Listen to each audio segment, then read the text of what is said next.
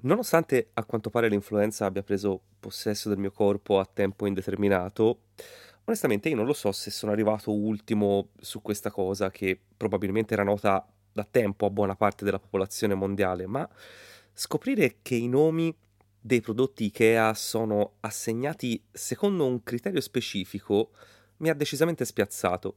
Certo, avevo chiaro che Slada, Crossa, Poang, Ivar non fossero parole generate estraendo a sorte delle lettere dalla tastiera del PC. Avevo in testa che fossero delle parole svedesi, ma credevo che al massimo avessero a che fare con la funzione o le caratteristiche fisiche del prodotto stesso. E invece no.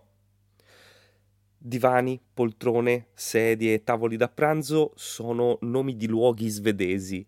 Le librerie portano i nomi di professioni o nomi maschili svedesi. Tessuti e tende, nomi scandinavi, femminili. La biancheria per il letto prende in prestito i nomi di fiori e piante, mentre le scatole, le decorazioni da muro, le foto, le cornici, gli orologi hanno lo stesso nome di espressioni gergali svedesi o piccole località.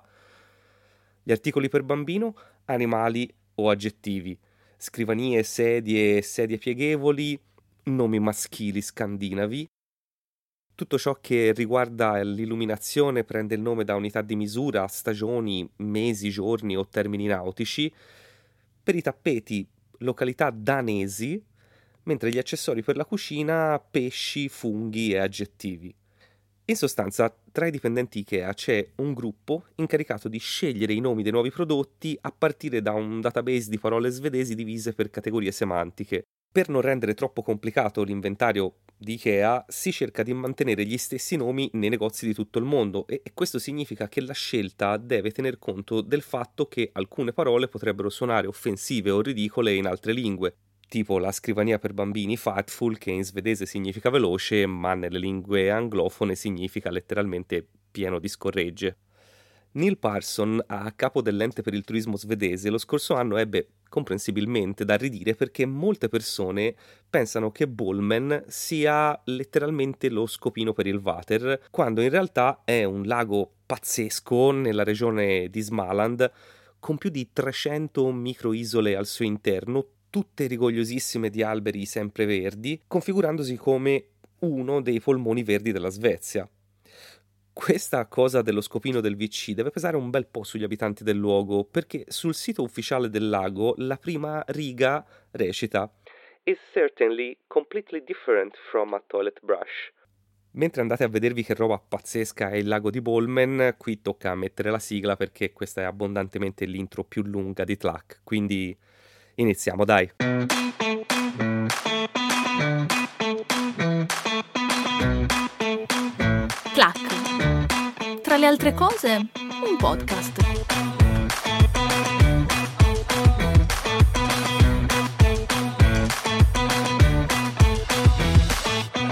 Mentre scoprivo queste cose e le raccontavo a Giorgia con gli occhi di un bambino di 5 anni che scopre i dinosauri, lei ascoltava sorridendo, aspettando che finissi per dirmi una delle sue frasi preferite. Quindi andiamo all'IKEA? Potremmo qui aprire una parentesi riguardo alla questione se sia più corretto dire andiamo all'IKEA o andiamo da IKEA o andiamo a IKEA, ma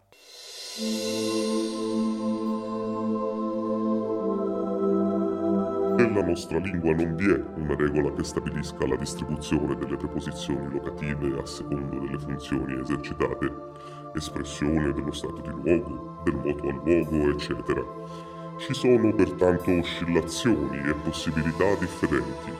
Vado da IKEA, all'IKEA, a IKEA. Si equivalgono, sia nella carta stampata così come in rete. Così è scritto nella rubrica domande e risposte del magazine Treccani.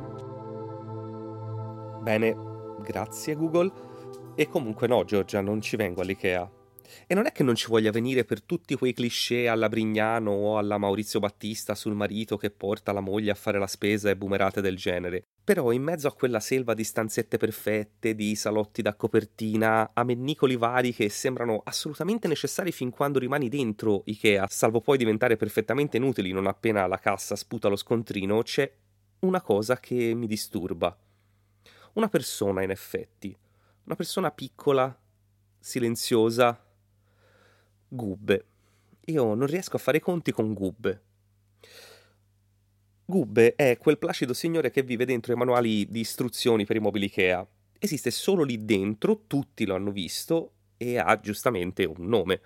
Ma non te lo dice come si chiama. Nulla di speciale, si intenda. Gubbe credo significhi un generico tizio, uomo, vecchio, in svedese. Al massimo maritino, con quell'ino dispregiativo, un filo passivo-aggressivo. Ecco, nonostante la banalità del suo nome, Gubbe fa benissimo due cose nelle quali decisamente non brillo. La prima è mettere ordine. Gubbe è pensato per stare su dei manuali che permettono alle persone di fare ordine in casa. Gubbe sa cosa bisogna fare. Sta lì, in copertina, aspetta che tu abbia bisogno di fare ordine per rivolgerti a lui e al suo sorrisetto beffardo. Ma Gubbe in quel sorriso nasconde un mondo intero di istruzioni, passaggi, sequenze e movimenti perfettamente congegnati al termine dei quali hai davvero la possibilità di mettere in ordine casa tua. Grazie a Gubbe e al suo infallibile metodo. Il tutto senza dire una parola. E questa è la seconda grande cosa che gli invidio. Non deve cercare parole, non deve trovare espressioni o sfumature, non si inerpica mai. Sorriso e broncio. Ondine, se si fa male, ma è raro. Tutto molto chiaro. In questi giorni ho un problema con l'ordine. Fuori gli eventi sembrano sempre più attorcigliati, quelli grossi in parti del mondo che non ho mai visto e che coinvolgono persone con cui non ho mai parlato né con cui parlerò mai, ma anche quegli eventi più piccoli della vita di tutti i giorni.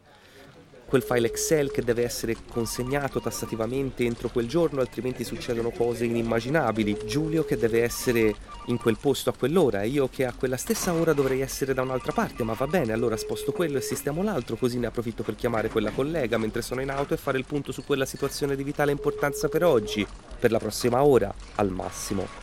Poi ci sarà un'altra emergenza, un'altra priorità. E infine dentro di me ci sono tutte quelle voci che Gubbe non sembra avere. Ognuna dice la sua, in un modo diverso, in un tono diverso, su un argomento diverso. E io mi sforzo di avere le capacità comunicative di Gubbe, di riuscire a comunicare con me stesso, con Giorgia e col resto del mondo, con la stessa efficacia di quel maledetto omino di carta che sa sempre cosa fare. Ma io non sono Gubbe. Non ho una lista pronta di passaggi e procedure che si susseguono in maniera perfettamente logica grazie all'utilizzo di un praticissimo cacciavite a punta mobile.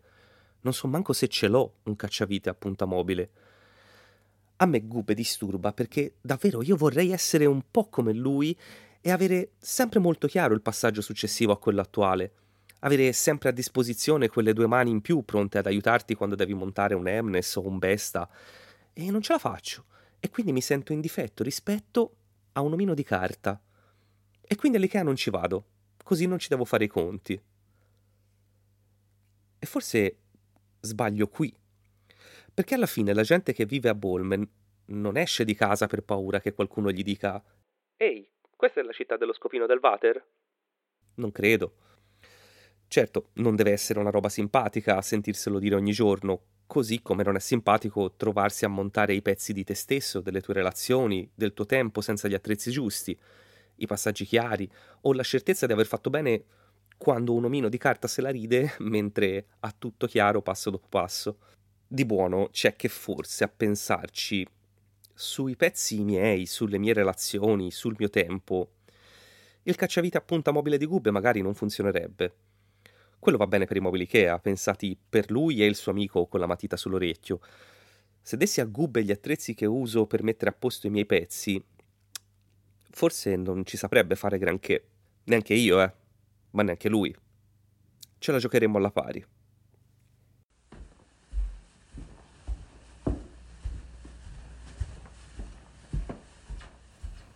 Dai Gio, prendi il cappotto, usciamo.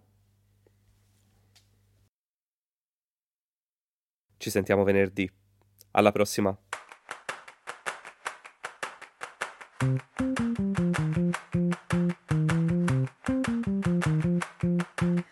TLAC è un podcast scritto e prodotto da Francesco Tanini.